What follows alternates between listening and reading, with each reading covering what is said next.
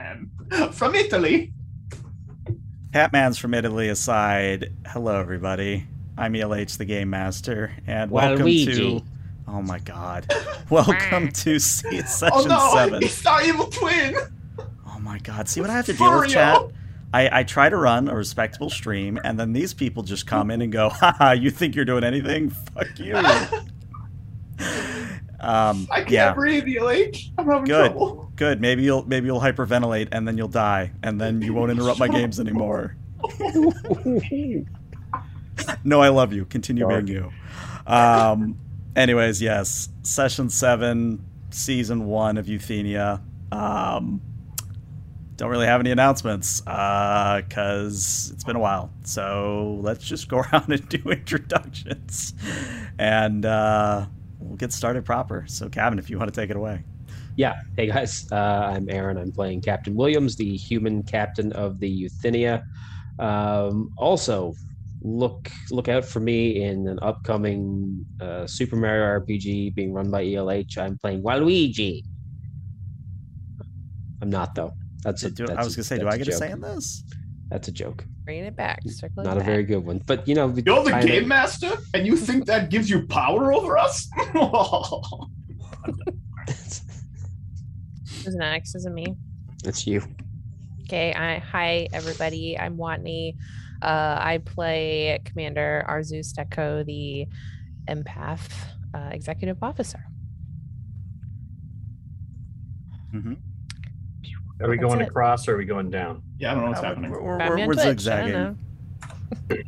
We're zigzagging. So it's me. Yes. Everybody knows me. I'm Dag.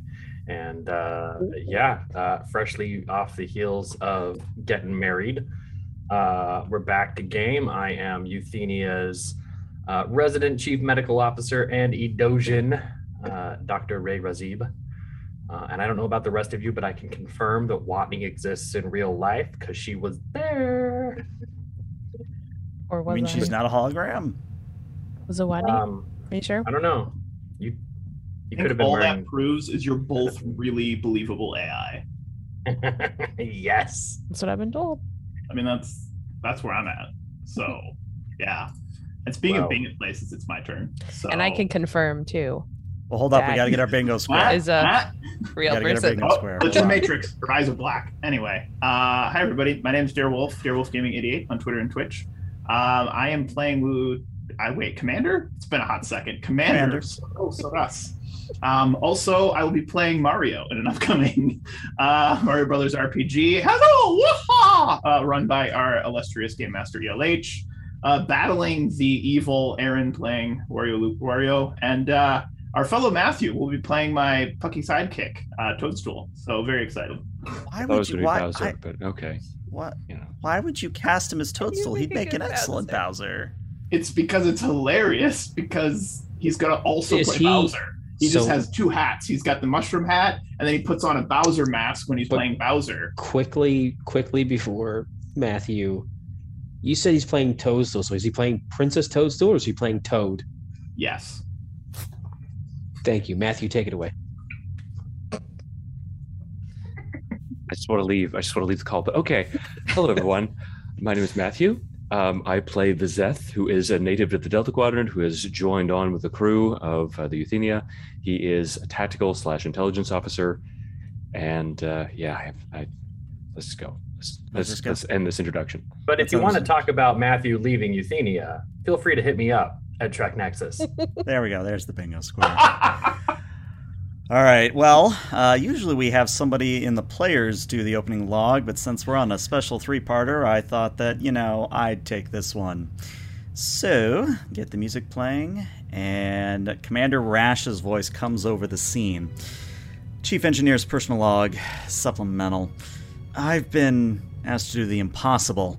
I have less than 24 hours to strip mine an alien craft, build a super weapon, stuff Dorothy into an exocomp, and get the Euthenia ready for a fight against impossible odds. In short, a typical Tuesday. I had been saving a special quintuple blend of my preferred coffee in case I ever needed to tap into the same caffeine induced brilliance that allowed me to make the new hull plating back at Daystrom. Seems I'll need to use it a little earlier than I thought I would. May Q have mercy on my soul and my liver. And may Razib actually give me medical clearance to use it. I'm still going to, even if he says no, but not having a doctor breathing down my neck would really help the miracle working process. Oh, and uh, before I turn off, uh, Dorothy, make a note somewhere that when I crash after all this, that I'm not to be disturbed for the next week. End log. And with that, we are going to see the Starfield shift to see the Euthenia next to the wreck of what once was a Vergeron ship. And we see a multitude of craft, small craft, little worker bees, little strike craft, everything going between the Euthenia and the derelict that they are salvaging. And we zoom in on the Euthenia through the hull until we arrive in sickbay of the Euthenia. And currently seated in the main office, uh, seated at the corner with that nice sort of window that overlooks sickbay, is Major Razib, Commander Rash, and Commander Stetko. And Commander Rash is just finishing her report on what the status of everything is. So, uh, Rash sort of looks between Stetko and Razib and says, Well, uh, uh sorry, uh, the, uh, the super weapon, the wave motion gun, whatever the hell we're calling it at this point, I can get it out and I can get it into the Euthenia within six hours, but uh, let me put it to you this way. Um, we run the risk of blowing some of the computer cores, and we also run pretty much. Well, let's just say people on Deck 9 aren't going to be very happy uh, once we fire this thing. Uh, Commander, I mean no disrespect in my interruption, but I believe I have a workaround for your mm, Wait, how problem are you you here? brought. How are you here, I was gonna say. How are you here? I I just was like, walked we're, in. I just No, walked in. Perhaps by you're still on entering the the scene. escort. No, you're still on the escort. with- Totally entering the scene. Ah, damn it. All right, fine. Yeah, I was gonna say, you can't teleport across space. No. Razib, did you just hear something? I pressed the wrong button on the tricorder again. I didn't even know Sounded that was recorded in there. Well, yeah, there, there's always an emergency Ceres hologram, didn't you know? He, he programmed it the first day he was here. That explains a lot of my encounters. Anyways, um, Um, yeah. well, it's it's good to know it's possible. I can't help but think we might just have to take the risk. Uh, but speaking of risks, Razib, I'm gonna need to know if this miracle brew is safe. We can't do this without the chief engineer. Oh, well, yes, of course it's safe. It was based on a biomolecular protein chain that I dug up out of the replicator for just such situations. um, I do need you to know that, uh, Commander, um, your your axons may experience mild cerebrotempular flux uh, from this much caffeine. Caffeine's caffeine. You have a caffeine variant native to your homeworld, right? I do, yes. Okay, good. Um, but yes, otherwise, um, you know, in, in with the exception of things like caffeine-induced anxiety disorder, sleep disorder, uh, related disorders not otherwise specified, insomnia, fatigue, drowsiness, uh, mild dysphoria, and in one case, Barclay's protomorphosis syndrome, you'll be fine. Well, I mean, except for that last one, I'm already experiencing those symptoms, so no change. I will mark you as approved for duty. Wait, wait, wait, wait, wait. Just You how want- high is the risk? Yes. Let me see.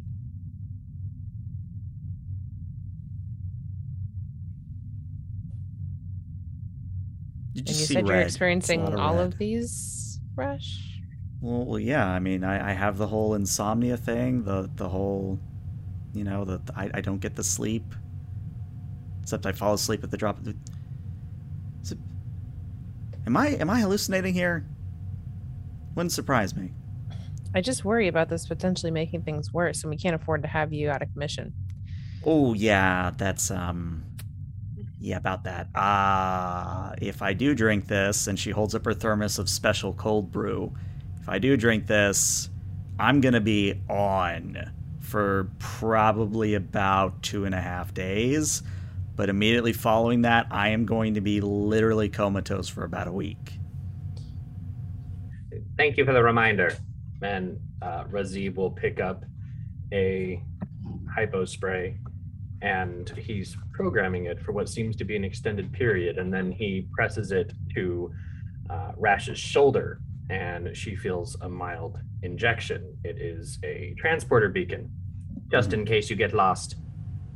That's um that's good thinking, Doc. All right, well, first cuff's best shared with friends, so um And you've had this before.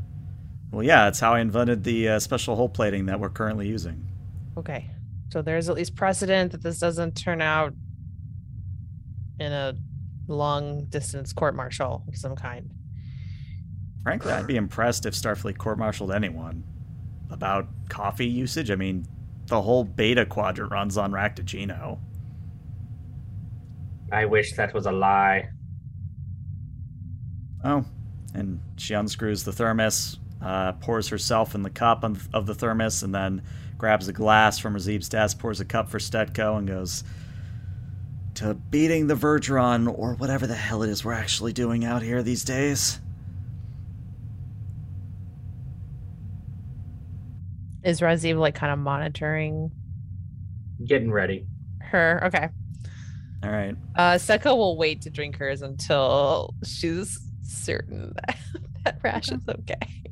So Rash takes a sip, and it's like pretty much every show ever where the moment the camel enters the body, the eyes just immediately just go to pinpricks. And then seconds later, Rash sits up a little bit straighter. She looks around and says, I see purple. I can taste purple. Wait, purple. That's the wavelength that the wave motion gun uses. If I were to calibrate it and run it through the secondary, I need a pad. Somebody give me a pad. Somebody, for the love of all that is holy, give me a pad. Razib Rips- will hand over a pad, look over Rips out the pad and just starts furiously typing away and mumbling to herself. All right, so if I do that and and align the EPS Razib will core- look over at Stetko. She's fine. All right. Uh Seko will take her sip of it. Like Why don't you her, roll me? okay. I'm well, not that- that's what we're gonna find out. Uh, fitness medicine difficulty of one, Oh no. and if you roll two complications on this, it will be extremely funny. It is. It's a delightful experience. You should enjoy it as well. Hmm. fitness what? Sorry. Fitness medicine. I know your Can power I- stats. Is this a? Is this a Games of um, chance. Please. I mean, kind of. it's perfect. It's the only time I'm ever going to use it. Escape Why and not? avoidance. I was gonna be like, can I assist? Nah, No, she uh, she actually critted. Very nice. So you actually get a momentum from that, which I think brings you up to two. So uh, Stetko, the best description I can give that would make sense to Watney, the player, is um, you're in college, you're doing an all nighter, you have to stay up, you've slammed maybe about three energy drinks. But you don't have the jitters. You have just enough awareness to stay up through the all nighter and get to the test and then crash. Woo. Okay. Five hours. Five days. What'd you say? Uh, I mean, I can have it done in six hours, but I mean, I'd really like twelve or twenty-four. And wait a second, But how long until you pass out? Uh, I've got two and a half days, but but wait a second. Okay. If if hold on, and she starts. I need another pad. Somebody. I and she just steals one from Razib and just goes okay. And now she has two pads in her hand. You, you know Uh, they have each a kiloquad. There's nothing that you could do on either. Never mind. I I think Steka would kind of like usher her off the bio bed and kind of like kind of like invisible hand her towards the door. Okay, time let's time to go to Yeah, yeah. yeah. She she starts wandering out of sick bay and almost bumps into the uh, the pylon next to the door, but goes to the door That proper. steering her. Now, before before the door closes on them, Razib's gonna rush to the door before it closes. Commander, I'm going to be syncing the uh, the effects of this with your um, tricorders. Um, you you literally have sixty hours. Yeah, that's great. Okay. Um, wait a second, sixty hours. That's exactly the amount of time I'm going to need. Mhm. And yeah. Uh, did you want to stay and say something to Razib Stetko before I transition? Mm-mm. Okay. All right. because we are going to now transition back to the away team that is still currently uh, floating out in space, deciding what to do about. Oh, I don't know what Vizeth's doing with the. Okay, roll twenty. Calm down. Calm down. Okay. We're Um, not playing. If I didn't know any better, I'd say we were playing Mario and he got a star. yeah, I was going to say that's actually kind of impressive. Actually, flashing between zero and thirteen. Okay. So All he's right, I think I fixed In it. temporal phase, going from alive to dead.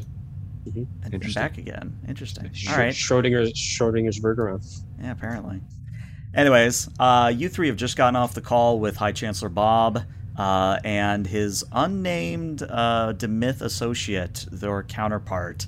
You did never. I actually went back in the VOD and checked. You never got the name of the Demyth leader, but you did know that High Chancellor Bob was working with the SO.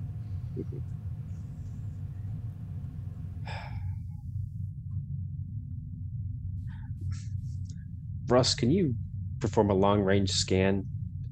I'd like to see if they're starting to mobilize even a little.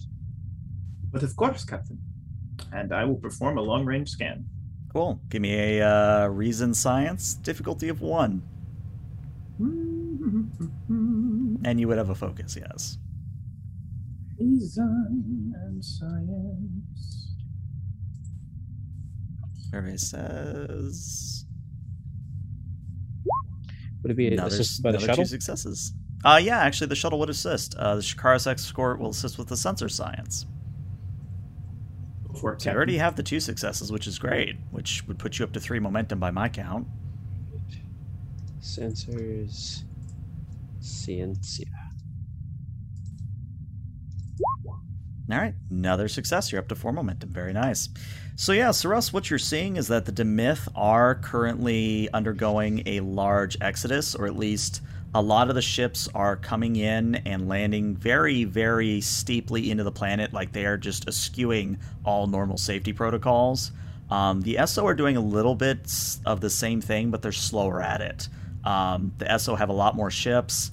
They have a lot more, shall we say, special requirements due to the nature of their homeworld. So they are mobilizing, but they're not as fast as the Demeth. Okay. I will explain this to the captain. Good, good. And I think at that Williams will turn to Viseth. Viseth, what can you tell me about your people's fleet doctrine, tactics, anything that might be able to help us delay them beyond using a weapon of mass destruction? Very little beyond overwhelming force would have any effect on my people. They are dogged in their pursuit of any objective. Tactical doctrine is fluid and mutable, much like our own genetic coding. It adapts to the nature of the situation. Once they encounter us, do not know how they will react to your technology or your tactics. You are an unknown force in this quadrant. But what do your people fear, Vizeth? All species, all creatures, all creation fears something, even the most presumed perfect of them. Fear is merely electrochemical signals and secretions within the brain. Largely, it has been eliminated when it is unnecessary. Then when for your rational thought. is it necessary?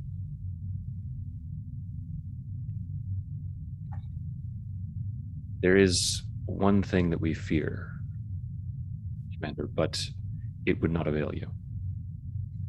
But what is it? He actually seems to look off into the distance and he pulls up the uh, sensor readings of the black hole that uh, has been detected inside the system that was producing some sort of uh, radiometric signature that was i- psychologically influencing the people on the uh, the SO homeworld. I do not have a name for this fear. My people my people have never thought to circumscribe it or define it. It is beyond such things. As I said, it will not avail you. You Very cannot exploit it. Very interesting indeed. Hmm. So Russ will turn back to his console and keep working. Are you entirely certain that they'll be opposed to any sort of negotiation? They came here with the explicit intention and under orders to eliminate these two species and take control of this sector. They will not be amenable to conversation, despite your obvious diplomatic acumen that you've demonstrated in engaging with the Demyth and the Esso, Captain.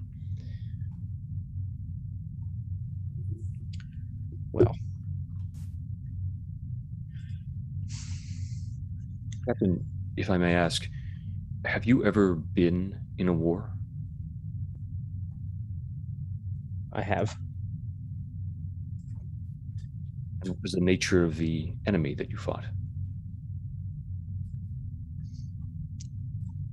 We were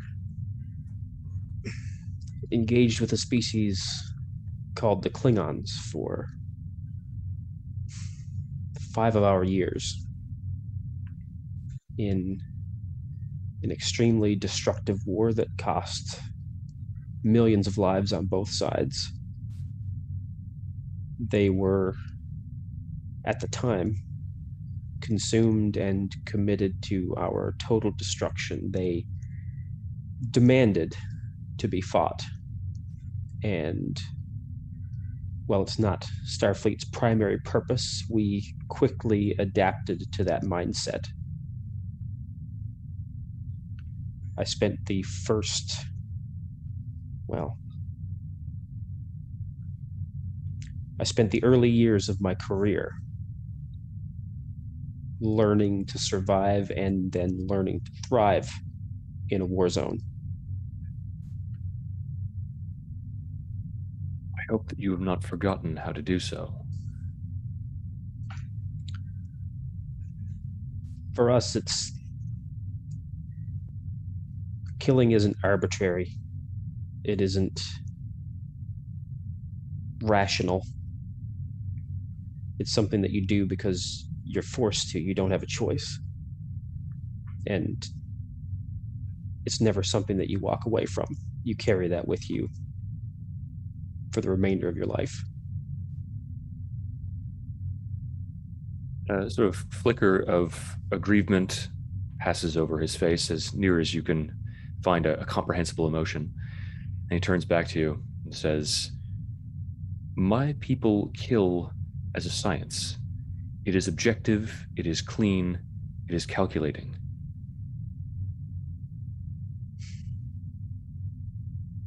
If you cannot show that same kind of detachment, they will kill you.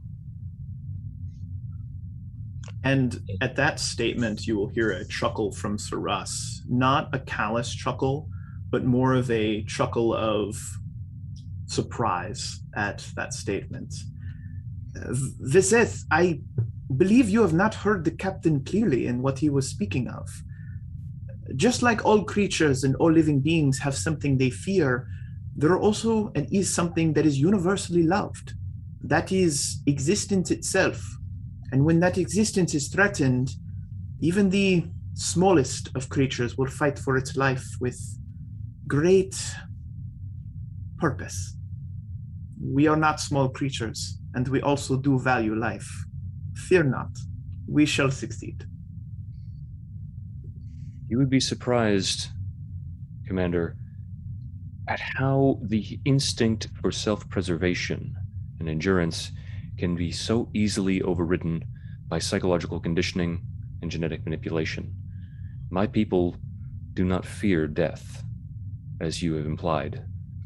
I have seen men and women and children immolate themselves for the benefit of my society, simply because they are programmed to do so.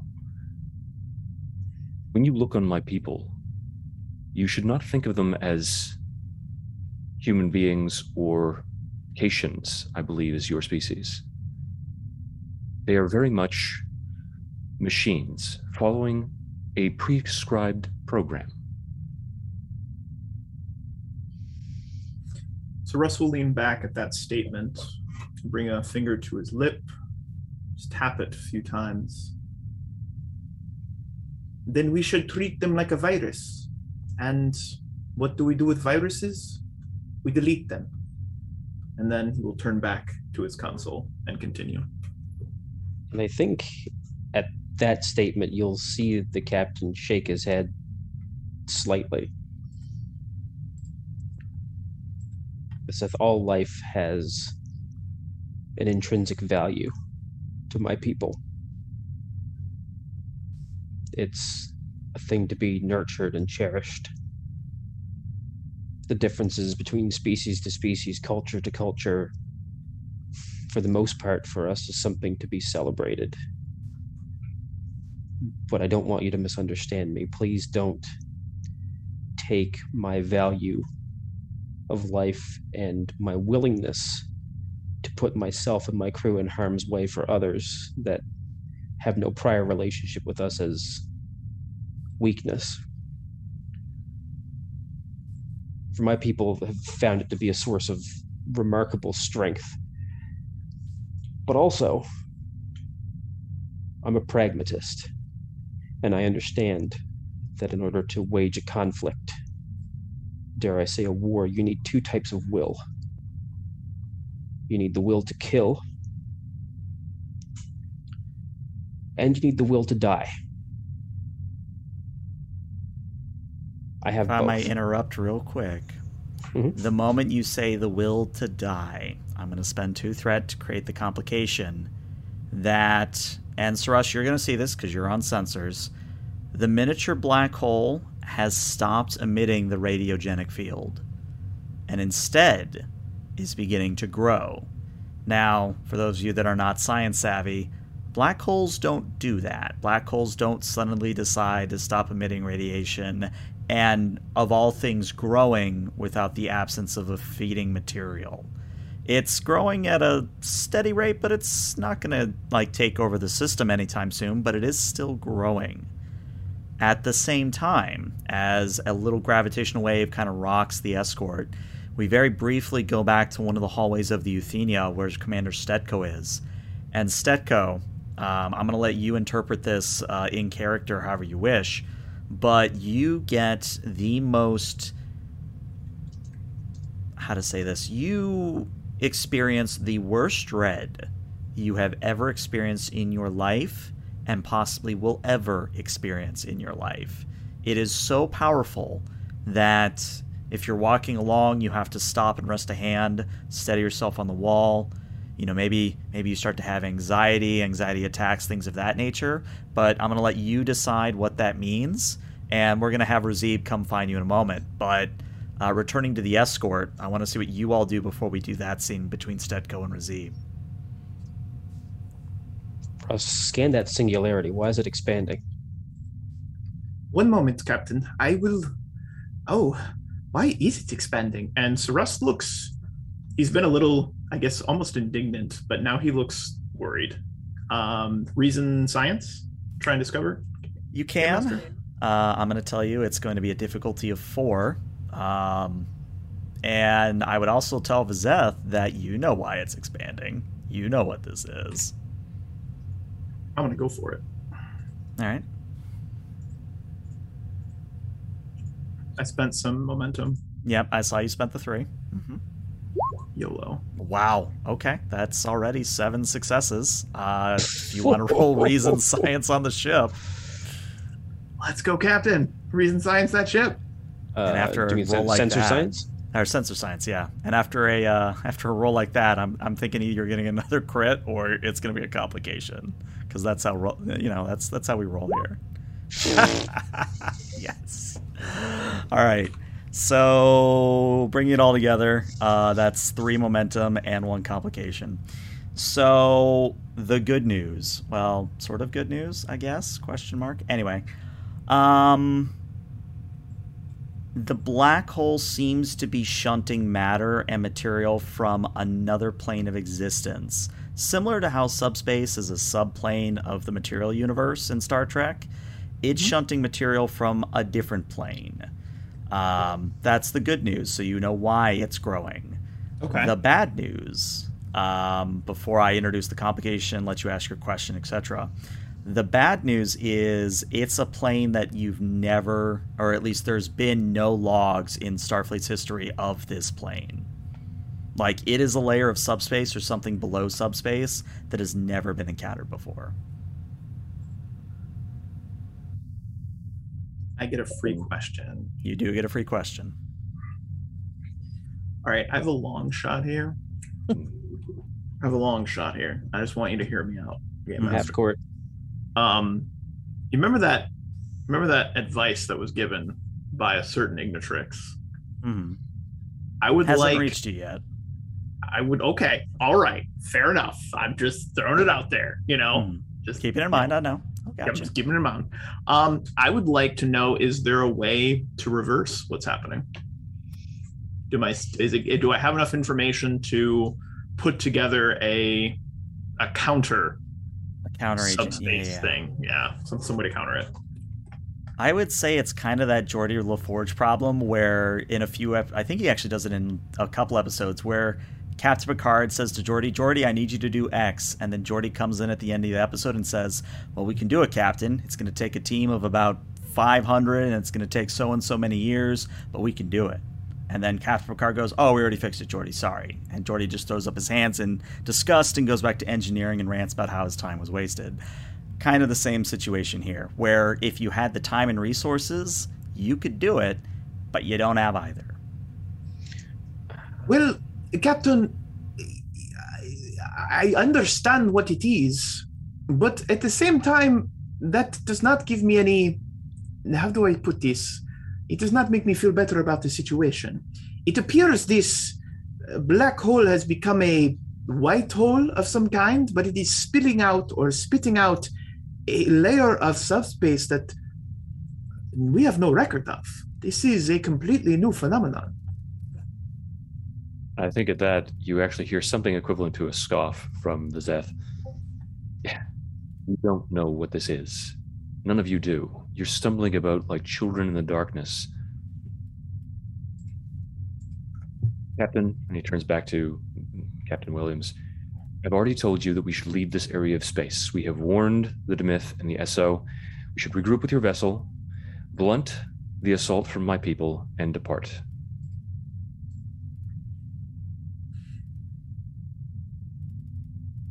Under normal circumstances, I would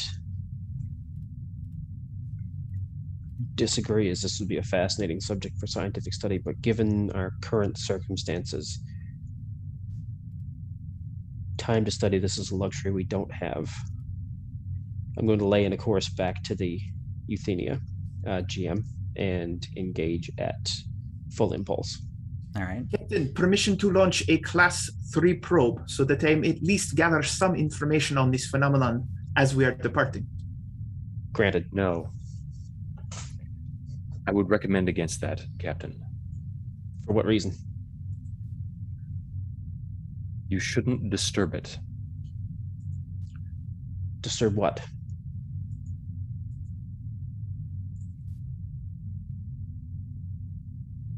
If you can't give me a good reason not to do this,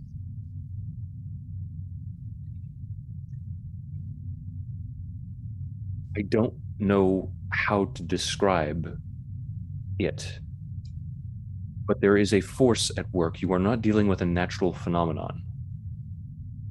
well, I've I've gathered that black holes don't tend to pop up. Then do not disturb it. And here's the complication. Right at that moment, Saras, another wave comes across the ship, and this time, all the sensors get shorted out. I mean, all the sensors on the escort get shorted out.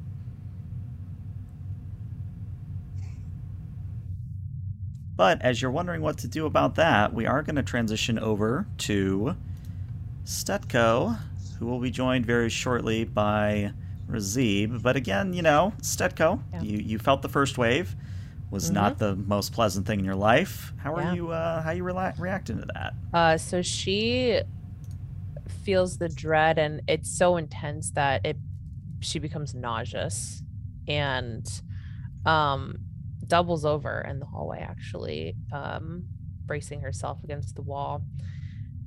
And she kind of like does the mental checklist that she usually goes through whenever she did feels something like this and kind of concludes it's certainly not from the coffee she drank although it might not be helping the stomach situation and so yeah she just becomes sort of clammy with the sensation she taps her com badge Dakota Bridge. This is Bridge. Go ahead. I need uh I need an ETA or give me a location on the escort. Captain is currently headed on the way back. Uh, oh, uh, brace, sir. We've got a second wave incoming. And then another wave hits the ship. This time, it's weird. You literally switch tacks. You go from dread to euphoria. Hmm. I would imagine she's still kind of like physically kind of doubled over just from the roller coaster. Um, she's probably still in contact with the bridge. Wave of what? Uh, that uh, miniature black hole in system is throwing off gravitational waves, ma'am. Okay. Um Are, are you all right? Should we send somebody to to check in on you, ma'am? Are, are you all right? I'll find Razib. Um, and then she says, uh, Dakota to Rash. And Rash answers, but if you just want to imagine the ravings of a madwoman, you understand some of the words that she's saying, but you can't really get a coherent word in, if that makes any sense. Like she just keeps talking and talking and talking. Right. I th- I think that definitely doesn't make her feel any better. I mean, she was gonna tell her to hurry, Mhm. but um, she just kind of whispers it to herself, like "hurry." And I think she probably just like stays in the hall, just kind of overtaken with the roller coaster of highs and lows, a little bit paralyzed. Fair enough. And I think as Dag is perfectly exhibiting, I think Razib has gotten the message at this point. He is gearing up for an emergency visit in the hallway. But uh, Razib, because I'm always curious about Razib, is this one of those things where Razib just sort of has a sort of a track on all the senior staff, or is it just certain people, or If sensors can alert Razib to any strange biological phenomena, and it's all prioritized by senior staff. And I think, if I'm not mistaken, Razib, you were actively monitoring Stetko um, because of the initial issues with the. Psilocybin Yeah. stuff. Mhm. Mm-hmm. so? Yeah, Like I think after a dramatic ago. pause. Oh, sorry. Go ahead. I was saying from like five episodes ago. Yeah, yeah, we like callbacks. But uh, after a dramatically appropriate amount of time has passed, uh, Stetko, as you're sort of Mhm. getting hold of yourself, you hear three legs approaching you, and you look up and you see Major Razib joining you in the hallway. Amanda, Yes. I was alerted to uh, distressing medical readouts. Are you feeling okay? No. Oh, there's it's i'm just there's something here with Hmm. us going to do a scan. I want to make sure that uh, you're not suffering from any weird caffeine-related ailments. that was my first thought too but i was picking up the worst feeling feeling of dread and then just like that it flipped and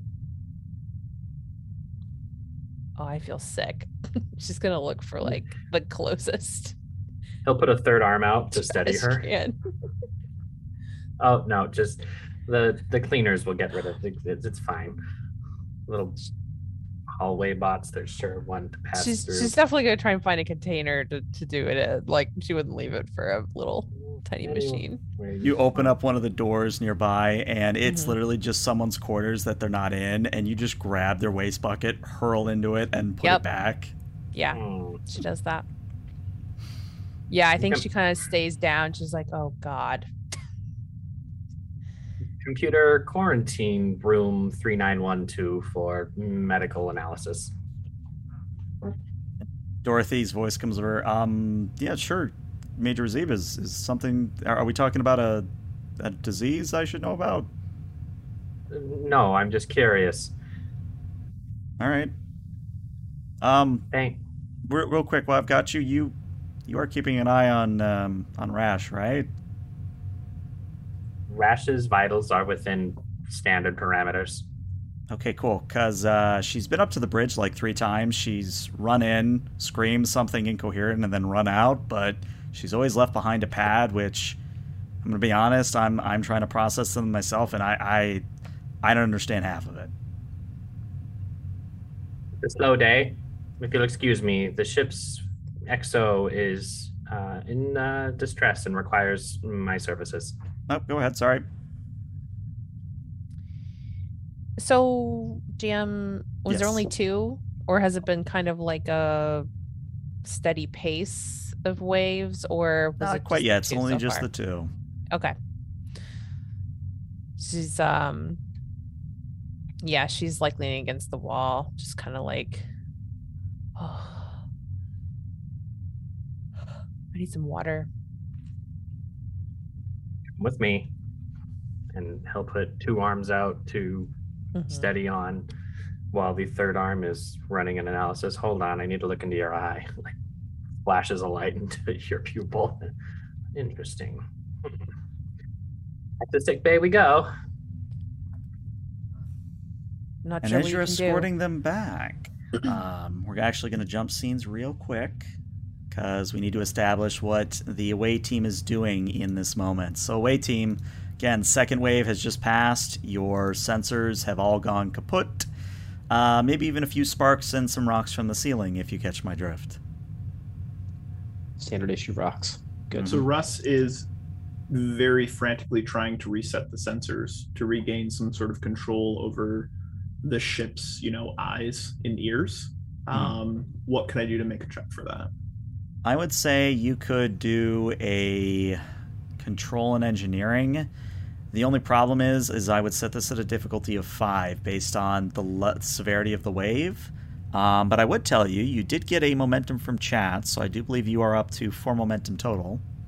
Cool. I'm gonna spend three momentum to roll four dice. I'm Can- gonna do a. You said control. Control Can I and make a engineering. suggestion? Yeah, what, May. what's up?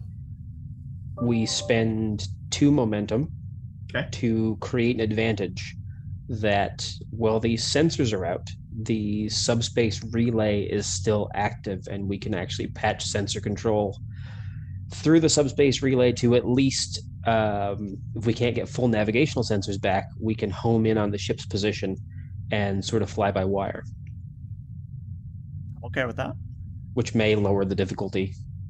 It would. It would bring it down probably to a three, all things considered.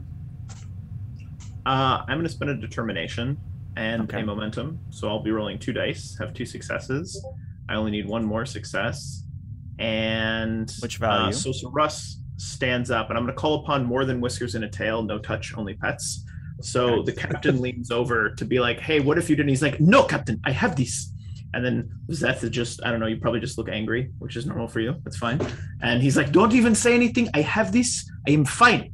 This is exactly what I was brought on board the ship for. I am so excited to fix these things, Gation and Federation stuff." And he just starts rambling, and then he just starts like ripping panels apart, putting things together like you hear clanging like sounds you probably shouldn't hear as he's like running around behind a console and uh, we're going to see what happens i also have power systems as a focus Would and i would like to call upon here. that Yeah. so let's get weird um it's going to be control and engineering uh 2d20 with a focus skadongle Wow. I don't know how you keep doing Oh! this, but all right, that's six successes, meaning you get three momentum right back. He shoves two comically large size power cables together. Like, doesn't make sense. Just and you hear everything come back on. Yeah, I fixed it, Captain. We have full sensors back. that all happens as is true. Well, well done, Russ. Uh, I'm going to set us a, a course back to the ship before they go out again. And yeah, I'll set a course back to Euthenia at uh, full impulse. Flicking happy tail. So we're now going to Mm. transition, ironically enough, back to sickbay where we started the session. And uh, Razib, uh, what biobed are you going to take Stetko to? You going to take him to the main operating theater? You're going to take him to uh, the standard sort of ward? Where, where are you taking Stetko? Um, if I may permit to move Stetko's token, I'm Uh, yeah, I'll just go in here. Just go in there. All right. Yep. Good. Hmm. All right, Commander. These lights may be a little bright, but they're going to give me an analysis of your cerebral innards. It's the first time for everything, I guess. I found that a lot of the patients don't like the biotechnobabble, so I just try to simplify it. Less talking, please. And Razib will try to think at her. Remind me uh, real quick, Watney, because I always forget. Is she a telepath or an empath? I always She's an forget. empath. Okay, then I was gonna say if you were a telepath, you would have picked that up. But if you're just an empath, then no, you do not get what Razib is thinking. Yep, Ah, definitely that's not. And he smiles. He goes, "Oh, at least that's normal." Um, LH, can I do Yo. uh, reading? Uh, yeah, Get a read uh, if you want to give me a, uh, uh, let's call this, let's call this a reason medicine difficulty of zero. Just gave you free momentum here. Okay, I'm going to use emergency medicine because Would apply. we're in a pinch. hmm Then medicine.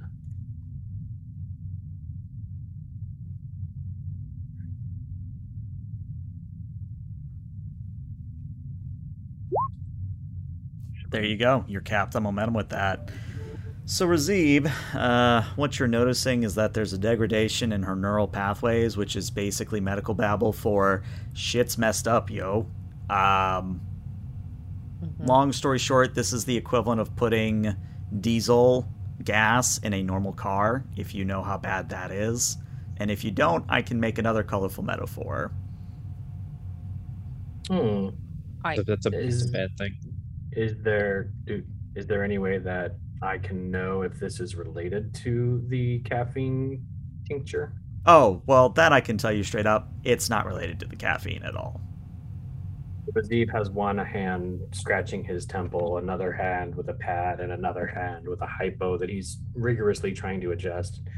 And he sort of mumbles to himself, like, demyelination is not a symptom of this. Oh. Well, still, demyelination, that's incredible. All right, we're to have to get you a uh, catalyst. Um, I don't know if this is hurt, if this is going to hurt. So if it does, please tell me and I'll add it to the medical journals. okay.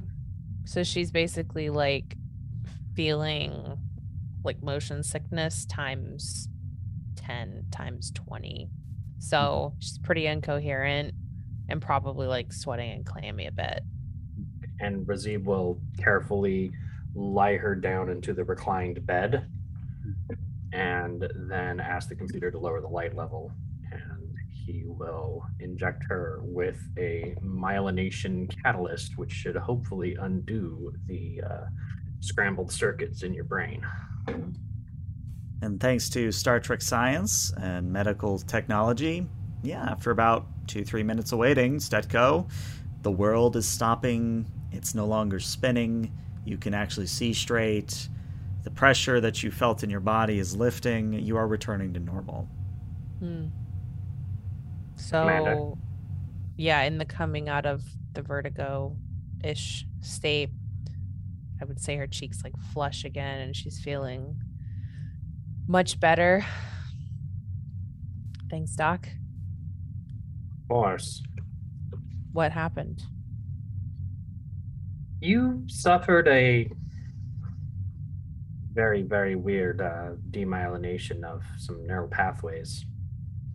But uh, yeah, we injected you with a catalyst, and the fatty tissues did their job. So you should be right as rain, as they say. Any other empaths on the roster?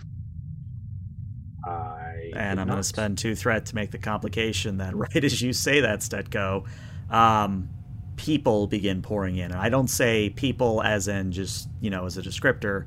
I mean literally 20, 30, 40 people suddenly rush in as they're escorting or carrying or dragging uh, telepathic, empathic, anybody who has any inclination towards being a psionic is being brought into sickbay at this point.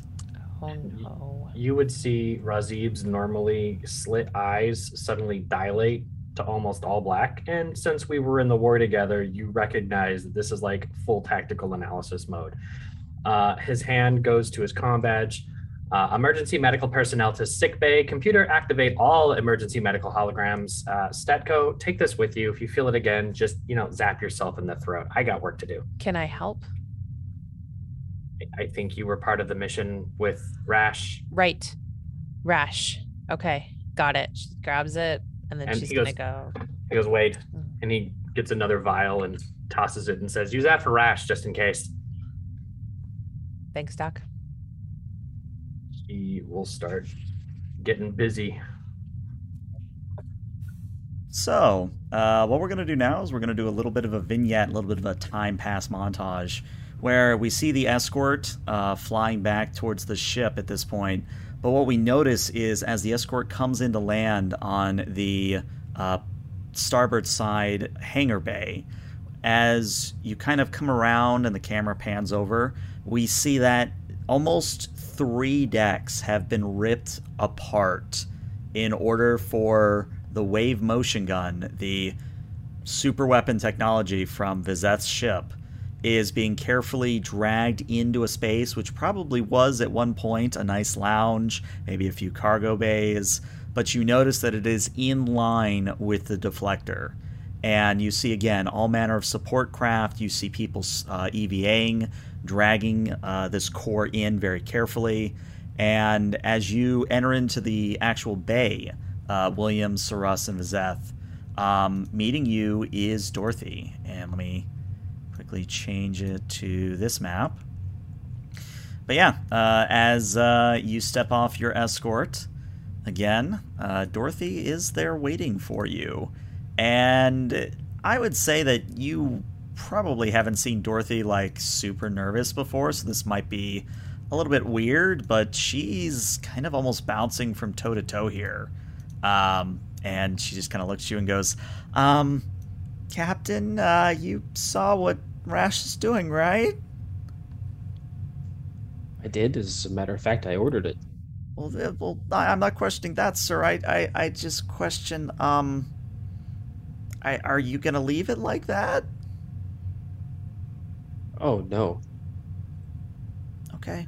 Um, because you know I'm sort of the ship, and it feels weird. Like not in an accidental problem weird, but still weird. I hadn't even considered that. We'll once this gets added, we'll get it plated in as, as fast as we can. Okay. Um, uh, there was actually a little bit of good news. Um, and as she pauses mid conversation, you see uh, coming into the shuttle bay, literally from the force field, is Commander Rash, and she's of course in an EV suit, but she quite literally thrusts into the bay, stops before Dorothy, says, "I've got it. You know what? I know exactly how we're getting you into the exocomp." And she spits out a bunch of technobabble and says, "All right, you take that. You do you. I'm gonna go back and do what I was doing." And then Rash, as soon as she came, leaves just the same way. It- it- And Dorothy kind of looks at you all like, "That just happened, right?" I imagine so. Uh, well, Dorothy, I'll be on the bridge. Um, Russ, if you can get a word out of Commander Rash, maybe you can assist her with some of this. Uh, Vizeth, you'll come with me. Very good, Captain.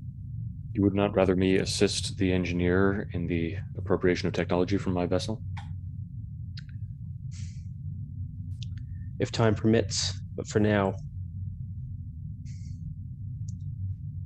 I have some questions. Understandable. And Zest will simply follow after him. Yeah, so before we do a fun little scene with Saras and uh, with Rash, um, Williams, do you want to do this on the bridge or do you want to do this in your ready room? Uh, probably my ready room. Ready room. All right. So we cut to the Euthenia's ready room where Williams, you step in, and Vizeth, uh, you of course walk in, and there's a table immediately to your left. Uh, behind that is a couch.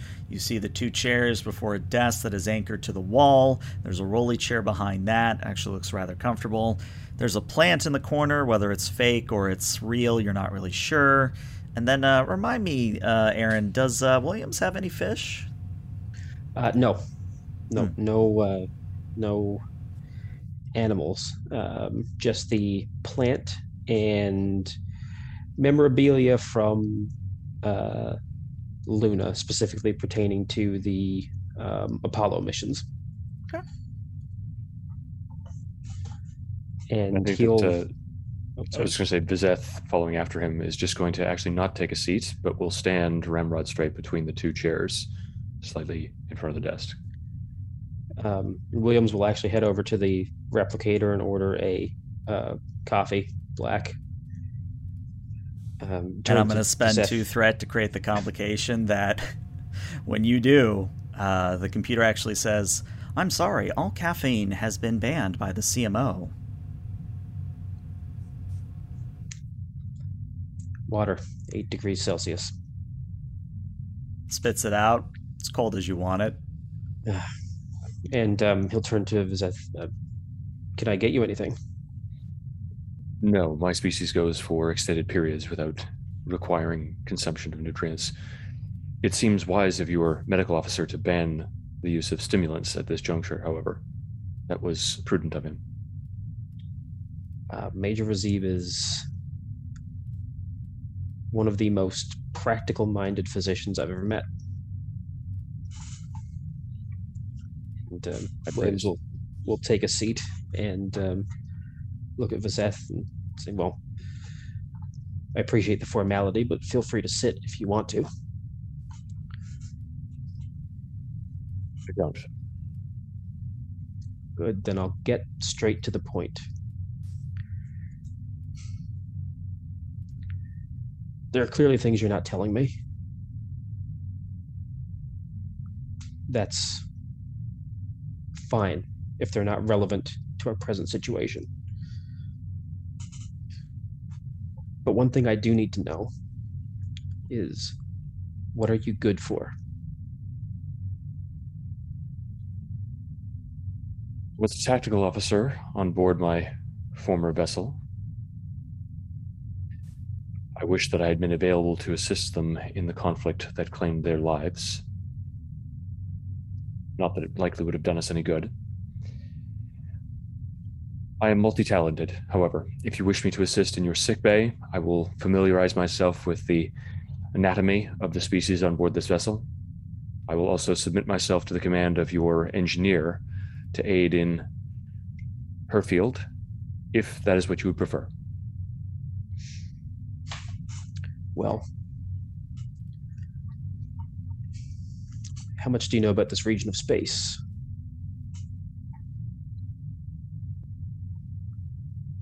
My vessel, before its destruction, was using this area of space to execute feints, hit and run attacks against my people in an effort to blunt their expansion. We have become, and he winces, actually, looking down at the ground. We had become familiar with it.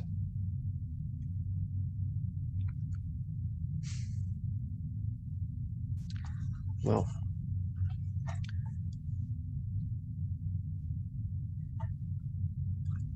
you seem to have a broad assortment of skills, and I think in time I'll make use of them all. For now,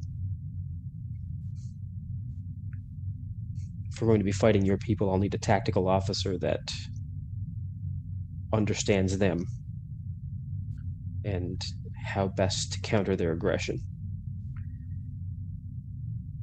Going forward, believe though, that to be pu- prudent, Captain. thank you. Going forward as well, I'd like your assistance in identifying potential trouble spots along our route back home and helping us avoid any unnecessary complications. Captain, as you may have noticed, that's what I've been trying to do. You noted correctly that there are things that I have not shared. Those are complications. They don't concern you, and you should not concern yourself with them.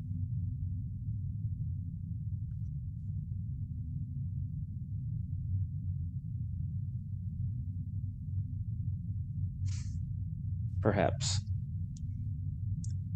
One thing you may find when we get some downtime my people and many of the species of the Federation find it impossible to resist a good mystery. Right now, I have bigger fish to fry. So, I only have one question can you operate under my command, under the command of Commander Stetko, in the roles that we assign you, within the parameters of the orders that we assign you?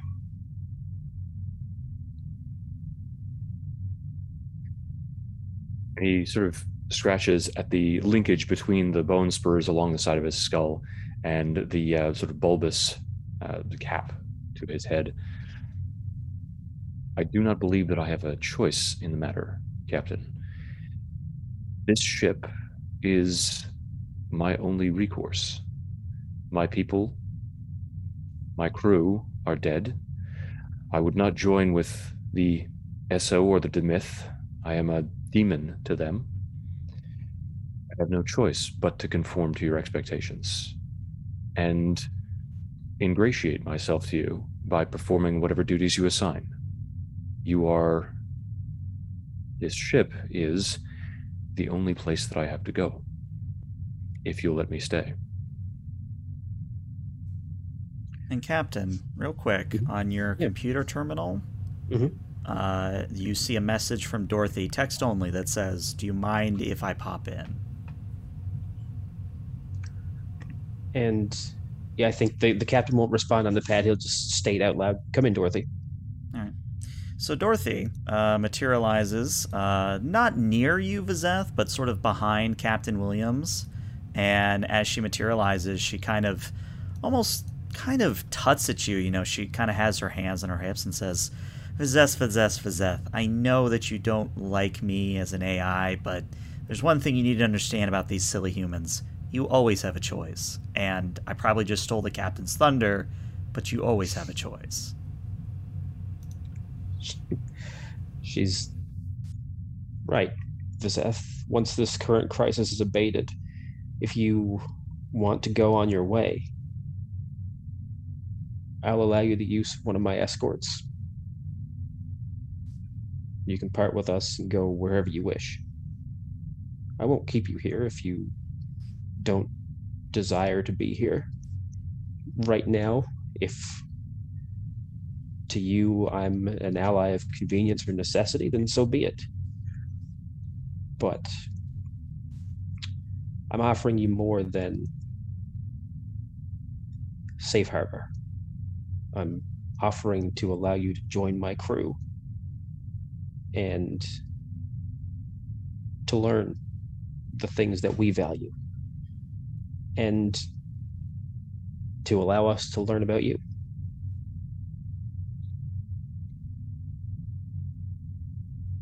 He thinks about that for a moment and says, That is a spectacularly generous offer that you would provide me with one of your small craft. Unfortunately, it doesn't address the underlying issue. I have nowhere to go. I turned my back on my home and have spent over a decade fighting my own people. I burned bridges. I have nothing but loss left behind me. It's best that I move forward. Well, we're certainly going to be doing that. So, if you're willing, again, I won't force you, but if you're willing, I'll offer you a provisional rank among the crew, and I'll assign you responsibilities, principally as a tactical officer, and likewise, I believe, as a an intelligence specialist for this region of space. That would be an acceptable assignment, Captain. And given what I've seen of your command structure, I understand the necessity of integrating myself within it in whatever role you deem appropriate. And then, in, before allowing the captain to respond, he's actually going to turn over to Dorothy. And I assume that she has some kind of uh, designation of rank now that she has become a yeoman. That is She visible does. on her. I think. What, what did we decide? We decided she was It's a half tip. Yeah, it's a half pip. And I think actually, as you look at her, she kind of snaps her fingers, and a similar black pip and a com badge materializes in her palm, and she says, "It's yours if you want it." And he'll take a step forward towards Dorothy, extend his hand, and wait for her to put it within her hand, within his hand. Yeah, she she meets will. you halfway and happily hands it over and says, "Okay, uh, Captain, I know you probably have a big speech plan, but there's a reason I dropped in. Vizeth, if I remember correctly, you said that your people don't really use artificial intelligence. Is that correct?" It is not a technology we've explored, though. Allow me to correct one misapprehension on your part. I have no antipathy towards you. Well, that's actually kind of nice. Well, the reason I ask is because, uh, Captain, you know those words that Rash spoke? Well, I Yeah, kind of want you to you- see this. Getting And- into the exocomp. She snaps her fingers, and the door to your ready room opens, and a little green exocomp floats in.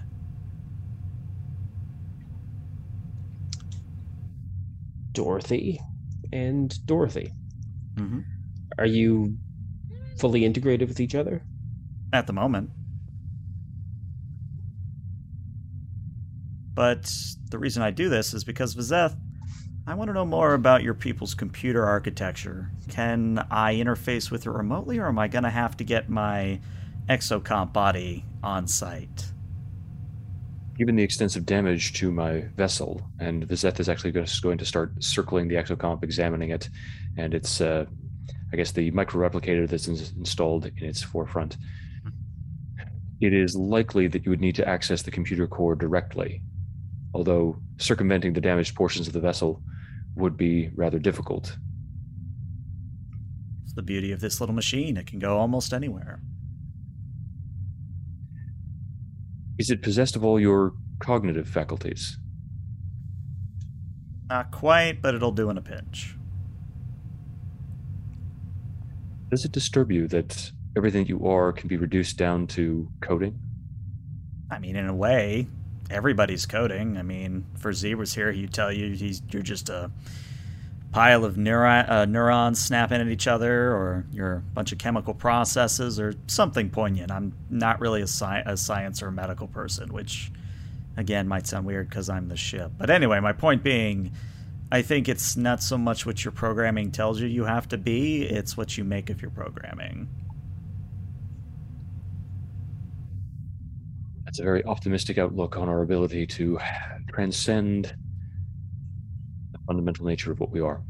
Regardless, you should be able to access the computer core directly. It may be necessary for you to do so. Wonderful. And right as you said the magic words of transcending the mental abilities, we are now going to cut to a very special room that I actually have to give a quick shout out here to. Uh, I believe it's Techno Nerd is his handle. Oh, is it? Is it Um, good? Is it ready? It's it's ready. Uh, this is something that Techno Nerd uh, developed for me. Um, I literally told them I needed this room done, and they had it done within I think a few hours. They were that excited. But where we're going now is Commander Sarus and Commander Stetko. You're in EV suits. You're walking into the space that the wave motion gun has been installed, and what you see is well the wave motion core. Now it has been sort of kitbashed between Federation technology and Vergeron technology in that half of the machine is Federation and half of it is Vergeron, but sort of bridging the gap is almost like a drill like core in which uh, you see a multitude of EPS conduits and relays just sort of streaming in to a focal point that then feeds into the actual core itself that generates all the energy, et cetera, et cetera. And what you see is that again, there are a numeral, there are just numbers of people welding things in place, running wires, and in all of the chaos is Commander Rash, uh, currently at the main console, which is showing a readout and a display of the wave motion readiness. And as you two approach, she actually kind of turns and says, I'm glad you two are here. I have something very special for the both of you. Let's see it, Rush. And with a smile, she kind of grandiosely pr- presents the wave motion gun and says, It's great, right? You know, did a good job. I mean, yeah, we can still sort of see out to space, and you look past the gun and you see that the whole side of the ship is just empty right now. You can see out into space. Um, we'll we'll get that patched in eventually, but but here's the thing, Saras. How how good are you at deflector technology?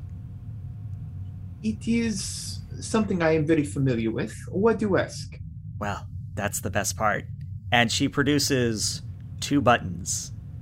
And she says, This blue one, this blue one here, my left hand, that's a wave motion shield. It'll block anything. I mean, anything. The red button, that's going to shoot the gun itself, and it'll destroy anything. Well, almost anything. Don't know if it would work on a a Q. But I need help actually wiring these two buttons in, and I think you and Stetko are perfect for that. Lead the way, Commander. All right. So, see the panel over there?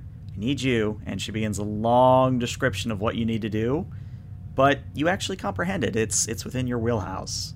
Um, but uh, what I'm going to say is that during this process, you start to both notice that Rash is, if you didn't already pick up on my voice, she's starting to slow down. You know, she's kind of coming down off the high, and you notice she's moving more sluggish. She's not giving as many orders, and it actually gets to the point where, you know, you finish a set of instructions and you look over, and Rash is kind of like gripping the railing and almost doubled over trying to stay, you know, stay upright at this point. Uh, so so Stetko would certainly try and support her if she was physically becoming weaker. Um, do you need me to call Razib? No, it just it's wearing off too quickly. I you know Icarus, right? You know, flying too close to the sun and all that. Uh, you know, it was crazy to think I could capture it a second time and not suffer any adverse effects. What do they call that? Uh, chasing the dragon? Something like that, yeah. Uh, Saras, you understand most of the theory at this point, yeah? You have done a brilliant job of explaining it. It would be hard for me not to comprehend. Okay.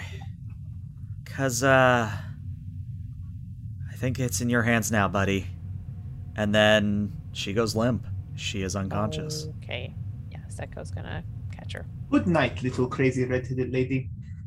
And so Russ will turn over to the wave motion gun and begin a second analysis to make sure it's not going to blow up the ship.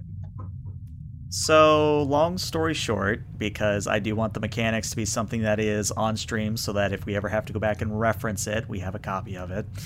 Here's how the wave motion gun works you have two buttons you have a shield and you have a cannon. The shield, when I say it blocks anything, it blocks anything. It blocks one attack, one planet slamming into you, one thing, one thing only. It lasts for one attack. So you can't say get shot once, use the shield, get shot a second time, use the shield again. You only get to use it once per charge.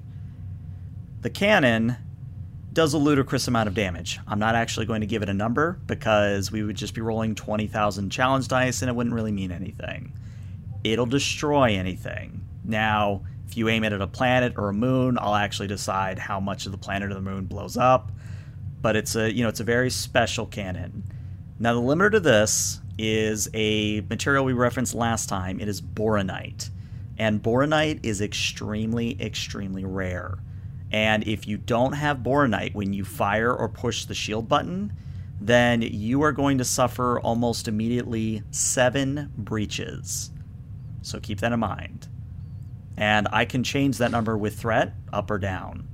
So just keep in mind that also if you do fire without boronite, you can still fire without boronite or you can still shield without boronite, but you also lose all of your power instantly, meaning you go to zero power, which if you're in Starship Combat means no shields, nothing of that nature. So any questions on that?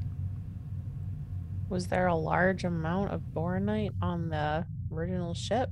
You have two units currently. Yep, two two charges of this weapon. Okay, gotcha. So use it wisely is what I would tell you. So it can't blow up the whole galaxy Nah, Yeah. can't do that. yet. But the other thing I'm going to tell you, uh, Saras, is that you kind of understand the wave motion gun. I mean, you understand that it basically uses micro black holes and their evaporation rate to take all that energy and shunt it out the front of the deflector.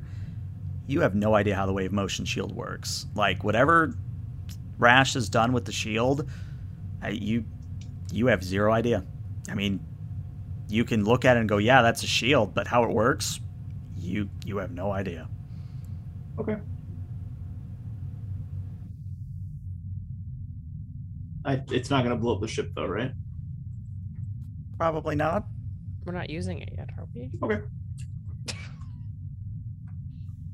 Yeah, that's that's uh, that'll be the mechanics portion. But in character, again, Saras, you have command of engineering at the moment. What do you want to do with it? Commander Soras to the captain. Go ahead, Russ. The wave motion gun is completed and functioning. Unfortunately, we have only two charges. Uh, well, we could fire it a third time, but it would deal a insane amount of damage to the ship. Also, Commander Rash is currently out of commission and will be for. He looks to Commander Stetko. How long? Until further notice, Until further notice, Captain.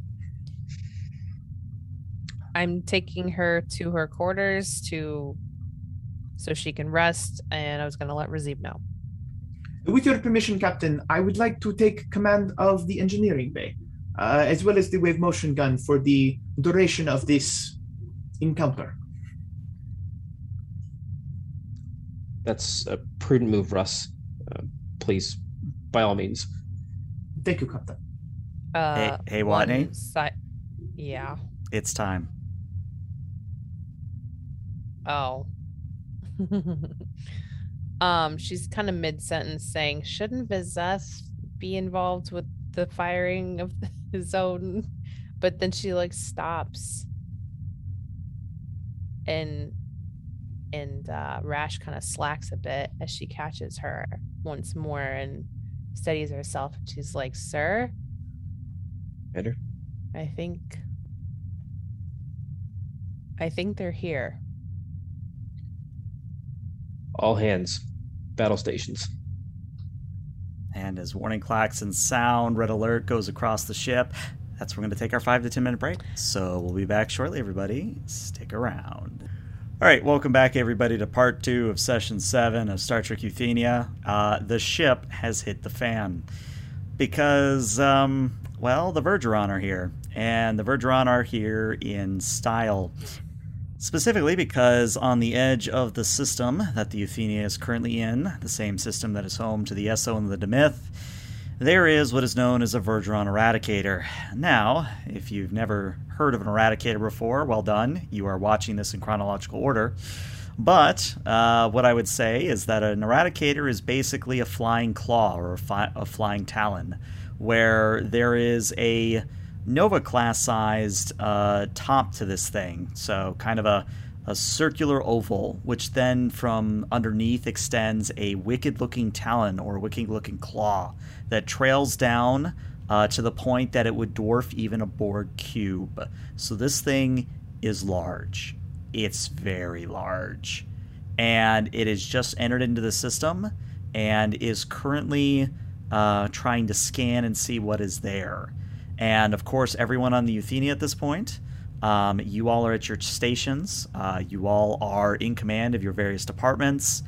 And you do have your fighter wings scrambled if you need them, because you did call for red alert, and that is part of standard procedure. But yeah, that's the scene we're entering into. I'll let you guys take it away. All right.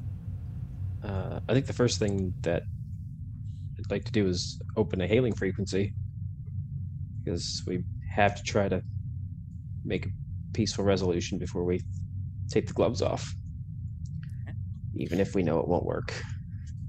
So, I actually have a question for Vizeth. Would you have given them your communication channel frequency numbers? Like, would you have shared that information? Meaning, are they going to hail just generally, or are they going to actually start on a Vergeron channel? Yeah. Um, I would have given it to them, but in recognition of the fact that these were codes that had been uh, used by, I guess, a rebel vessel, so it would be recognized as such in all likelihood. They don't have access to the updated codes from the fleet. It's an outdated code, sir. It'll check out. So yes. All right. So again, the question now goes back to Williams. Do you want to use the outdated codes, or do you want to go on a normal frequency? Nope. Uh, general Starfleet hailing frequency. All right. So you send out one hail, nothing. Two hail, nothing. You send out a third, and you're starting to think "Eh, it's not going to happen. You actually get a call, or you actually get a uh, a pickup right as the third is about to end. And appearing on screen is an individual that's not unlike Vizeth, only there's a key difference. Vizeth's skin is blue, or some form of azure, anyway.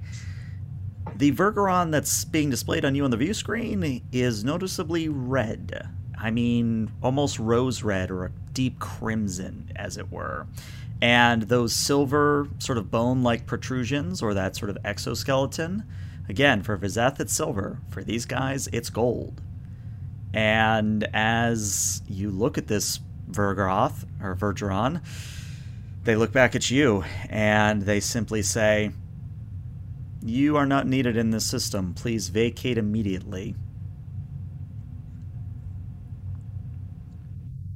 Vergeron vessel, this is Captain R.J. Williams of the Federation starship Euthenia.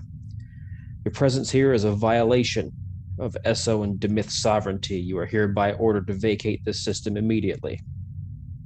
Do you understand? There's silence. The comm cuts. And Dorothy reports, um, Vizeth, what does it look like when they're about to fire? Like your current sensor readings. Okay, I just wanted to be sure. Evasive maneuvers, please. So, I need to know who's at the helm right now. Is it a random ensign or is it one of you? I mean, I would hope that we would have a good, competent ensign that is this is their job and this is what they're good at. Well, again, the reason I ask is because this is going to be an extremely important role whether you dodge a wave motion gun shot. So Stetko has a conn of four. The captain could take this, you know. there are people with determination here that could do this. Yes, that's very, very true. Well, I need to know who's doing it. I nominate I nominate Stetko. Nominate what? Stetko. What? All right. What? Yes. Please. I mean, right? uh, Vizeth Fine. could do it. She she taps the shoulder of whoever's on the conn and says, just like nods, and they would get up and she. Ensign gets the seat. hell out of the way, just almost vacates it, dusts off, and says, All yours, Commander. Yep. So what am I rolling? All right, so I'm going to lay everything out so that we're very clear on this. It is a daring and a conn. The ship will assist you with an engines and conn. It will be a difficulty of six. Note that it's not five; it is six, meaning that technically it's supposed to be The impossible. mythical, the mythical impossible roll. I can't do this. You can. Yes, you you, can. You have full momentum right now. You are at six momentum, from what You I have remember. determination. You have determination. determination. Dump it. Um, You got assists. Yep. Direct task from the captain, perhaps, if that's possible. And It's half uh, a value. All right, yeah, tap a value for determination. What you thinking? Trust me. Trust me, it's a very good one. Yeah, That's a love it. good one. All right, Um, and then how many additional dice do you want to roll? Do you want to roll As many addition- as the group will let me. All of them. All right, so you're going to spend five momentum then to Momentum roll four is dice yours, total. Commander. Rolling four Um, dice. I mhm. have I tap trust me. I have um well it's not energy based small arms technology. Hmm. um Escape and avoidance. Do you have that? I don't have that. I have Starship Oh. weapon systems. Mm, no, I need I Starship mean- Propulsion for this one. Yeah, I don't have that. That's why I was nervous. I don't really have any like maneuverability. Don't. That is. We're not looking for. We're just looking for successes. That's all. Games of They don't. They don't have to be. Games of chance. Boy, this is the most dangerous game of all. This is. I'll, I'll give you games it's of chance. chicken. I'll give you Okay. game of chance. It's. Um, you are literally playing chicken and Russian roulette rolled into one. Okay, got it. Daring And conn, four dice. Yes, focus. And. GM, since I ordered that, I'd like to assist her using my command discipline. Presence command. All right. Um, and this will tie in with my advisor talent, so that'll allow her to reroll one d20 if she's if she rolls something that's not so good. And the ship is engines conn. Yep. Oh boy. Oh, well, there's two successes. You're technically up to four. Okay. Okay. Here's the good news. You have the six you need. You have the six you need. But there are two complications on the board right now. She now. can so she can re she can reroll Reroll one of those one. with can reroll and one. spend Yes. momentum to re-roll the other one. No, you can't. It's a it's a determination to to reroll it. Really? um, yeah, you're thinking of Fallout. I- Fallout is the one that you can Can't- spend the AP to reroll. Or Can't I give her my can't I give her my determination? You could, yeah. You are in contact with her, so Yeah. she could technically re-roll as many Re-roll of those both dice as she wants. Yeah. I will re-roll both of them. Okay. How do I do that? Ah, just Is roll another daring daring? conn difficulty of, or not a difficulty, just two Just dice two and dice. Two dice. still with a And that's focus, etc., etc. Okay. I mean, that's um. So she also still she also still gets a reroll from my advisor. No, you don't get to stack them. yeah, you do. I've never let you stack them Uh, ever. But that's eight successes instead of That is six, eight successes. and only so one complication. Yep. you do get two momentum back. And all right, narratively. So Watney, what I'm going to tell you is you're going to get clipped by the thing. But how would you like to describe the ship maneuvering to dodge out of the way of this incoming beam of death? Um she just goes like hard right. Hard right. Okay. So we see the Euthenia uh, pitching it's a huge like how like how what's the circumference we're talking about uh, Australia. for, for the audience? Australia sized. Yeah. I think we did pretty Should well. she like warp or something to get out? Yeah, that's what I'm thinking. Maybe you do Micro a warp micro jump. warp jump where you just quickly jump to warp and just a quick burst, and then you lurch hard to the right as uh, the Euthenia dodges out of the way of the beam. But what we see is that part of the left side of the ship, just the very, very edge of it, is clipped. And almost immediately, um, Dorothy, uh, who is materialized, lets out a actual cry of pain as all across the ship, in sick bay, in the wave motion gun chamber, in main engineering, consoles blow out, ensigns go flying over bulkheads, you know, sort of lots of things begin to breach. And what I'm going to tell you is that's going to be two breaches to structure. Um, so do make a note of that. Um, but you did dodge out of the way, and in fact, once everything stops throwing a fit and things return to quote unquote normal, uh, you're still standing. The ship is still here. Sorry, sir. Best case scenario. Agreed, Commander. Well done. Williams to Saras. Yes, Captain. Uh, the whole ship just shook. What happened? Well, they we, we were almost hit by. I think you know Oh, then we should fire back, Captain. precisely why I'm calling. Russ, is the weapon still functioning? Yes, Captain. Perfect. Please transfer fire control to the tactical station on the bridge. Boop, boop. It is Well, done, before Captain. you do the boop blip, Sarus, as you do the boop blip, the controls aren't responding. You bloop blip again, they're still not responding. What? Appearing on the screen is a single message. It says, Shoot the black hole. Love, I. Love That is I? strangely ominous. But if I've learned anything in my years as a scientist, hey, when there are ominous, strange messages, do it. So Russ will target the black hole and fire. Okay. So, Vizeth, you would see that Sarus is trying to shoot the black hole. Would you stop him? I would absolutely attempt to do so, and I would also inform the captain of that. Captain, the engineering section is subverting the wave motion cannon. They're targeting the black hole. And yeah, the captain will slap his comm badge again. Russ, what are you doing?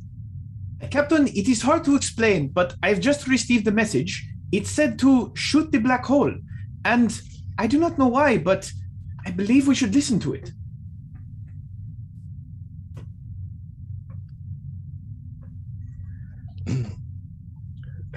Major Razib, this is the captain. Please report to the firing chamber with the wave motion cannon. I believe Commander Russ may be incapacitated. On my way. Uh, Captain, I am completely fine. Russ, we have a definite target in front of us. Was there a signature on this message? It simply said I. I is in the letter or E EYE? GM? I is the letter. I is in the letter. Well, I only know one Ignitrix, sir. Damn. All right, Russ, that order's confirmed. Vizeth, prepare to fire on that black hole. And Vizeth, you know that's a good thing. Well, maybe not the best thing, but it's still a good thing. It's a thing. Hmm. It's a thing to do. Then I guess that he would bring up the targeting controls and lock onto the black hole. All right. So, for those of you in Roll20, uh, I'm going to actually play a little bit of a sound effect that as you push the red button, a little firing control uh, pops up and a joystick uh, with a trigger literally pops up, and Vizeth, you take it in hand. And as you move the ship using thrusters only as the Euthenia turns to look at the micro black hole, everything begins to build. A loud hum begins to play throughout the ship. You line up your sights best you can. Everything reaches a crescendo. You're almost there, a little bit more to the right, a little bit more to the left. Perfect. And now we unleash hell itself. And a literal beam of death lances out from the Euthenia's deflector dish. It eviscerates the rock and debris that were between you and the micro black hole. It strikes the macro the micro black hole and erases it from existence. As in you couldn't tell it was ever there to begin with.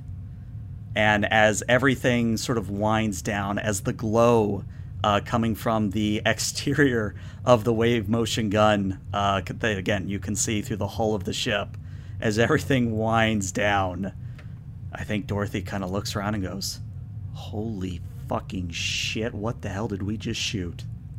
Language. Sorry, sorry, sir. Hail the Vergeron. Um, sir, they're leaving. So much the better. And Razib to captain. I'm in the firing chamber. I Ah. believe I may have gotten here a little too late, though. It's already been discharged. Commander Quite Soros all- reporting to the medical doctor for an examination. It's quite all right, Major. I think we may have just dodged a bullet.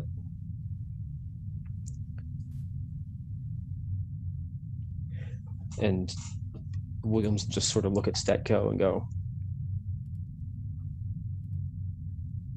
You know, she's almost annoying.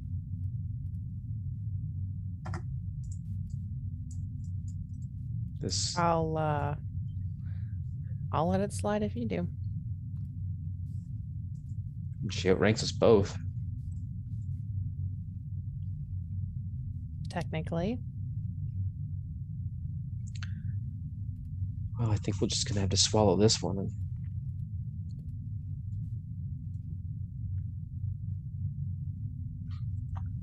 She knew we were gonna be out here.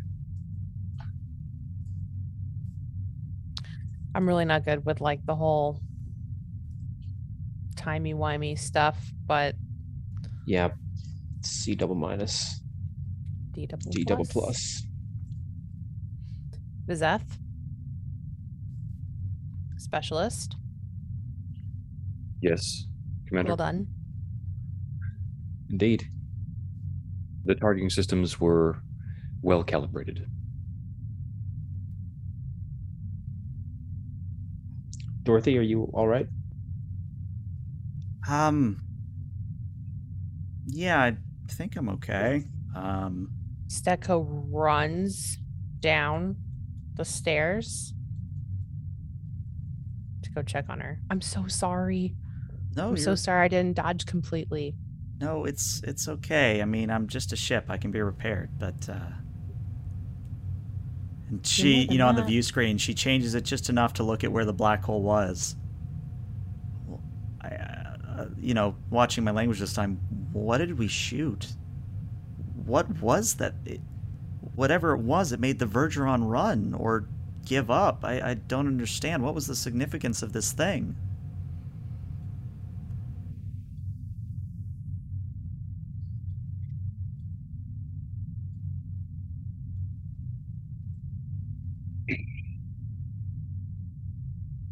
I assume that you're all just looking over at Vizeth. Yeah, I think everybody's just Yeah, looking at it. I think at this yeah, I think like even the if Vizeth's on the lower level, like the captain's even like leaning over the Oh, like everybody on the the- bridge is just looking at you at this point. Everybody. Yeah. Make it awkward. My people may have had uh, secondary motives for attempting to recapture this system. You didn't actually think that impulse vessels drove them off in the first place, did you?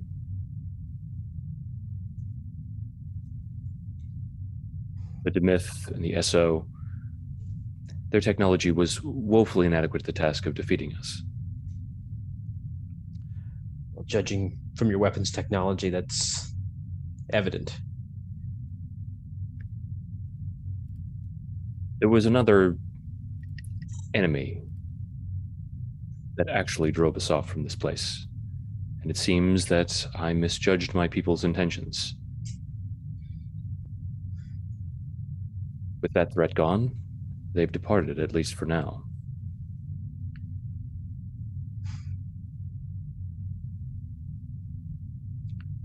Well, notify the Demith and the Esso. He'll say to some ensign who's at the communications console. Uh, the Vergeron are departing, and Euthenia will be entering an equidistant orbit between their two worlds. We'll invite delegations from both peoples to discuss a prospective defensive alliance between them to aid in resisting any future Vergeron aggression. Edson reports back. Uh, yes, sir. Um, actually, you're, you're not going to believe this. Uh, there's an Esso ship bailing at us as high as it can go. Uh, apparently, a High Chancellor Bob is on board. He says he wants to come and meet you in person.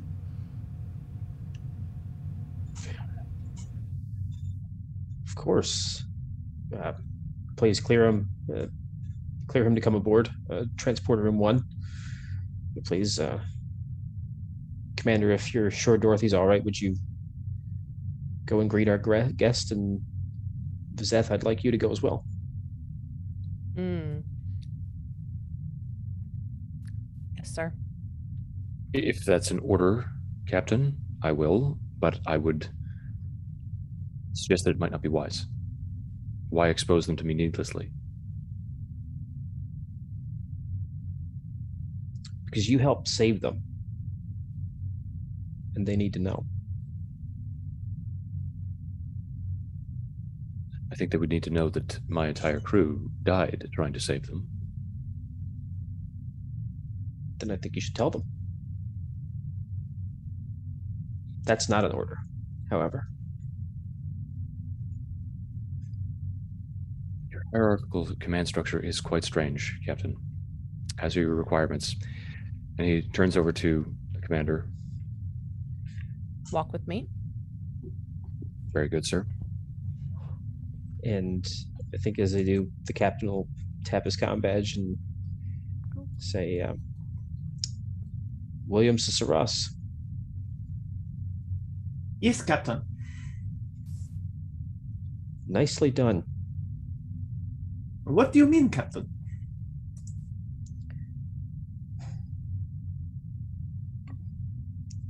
Insisting that we act on the message, Russ. It is hard to explain, Captain, but it was. It was a feeling. As though someone else was telling me to follow it. I have never had a feeling like that before, but it did not feel wrong. So I apologize if I acted rashly. Not at all. Your action likely saved the lives of our crew and Vergeron crew and perhaps the Demith and Esso races. Again, well well done. I was only acting as any good Starfleet officer would, Captain. Thank you for your compliment. Good.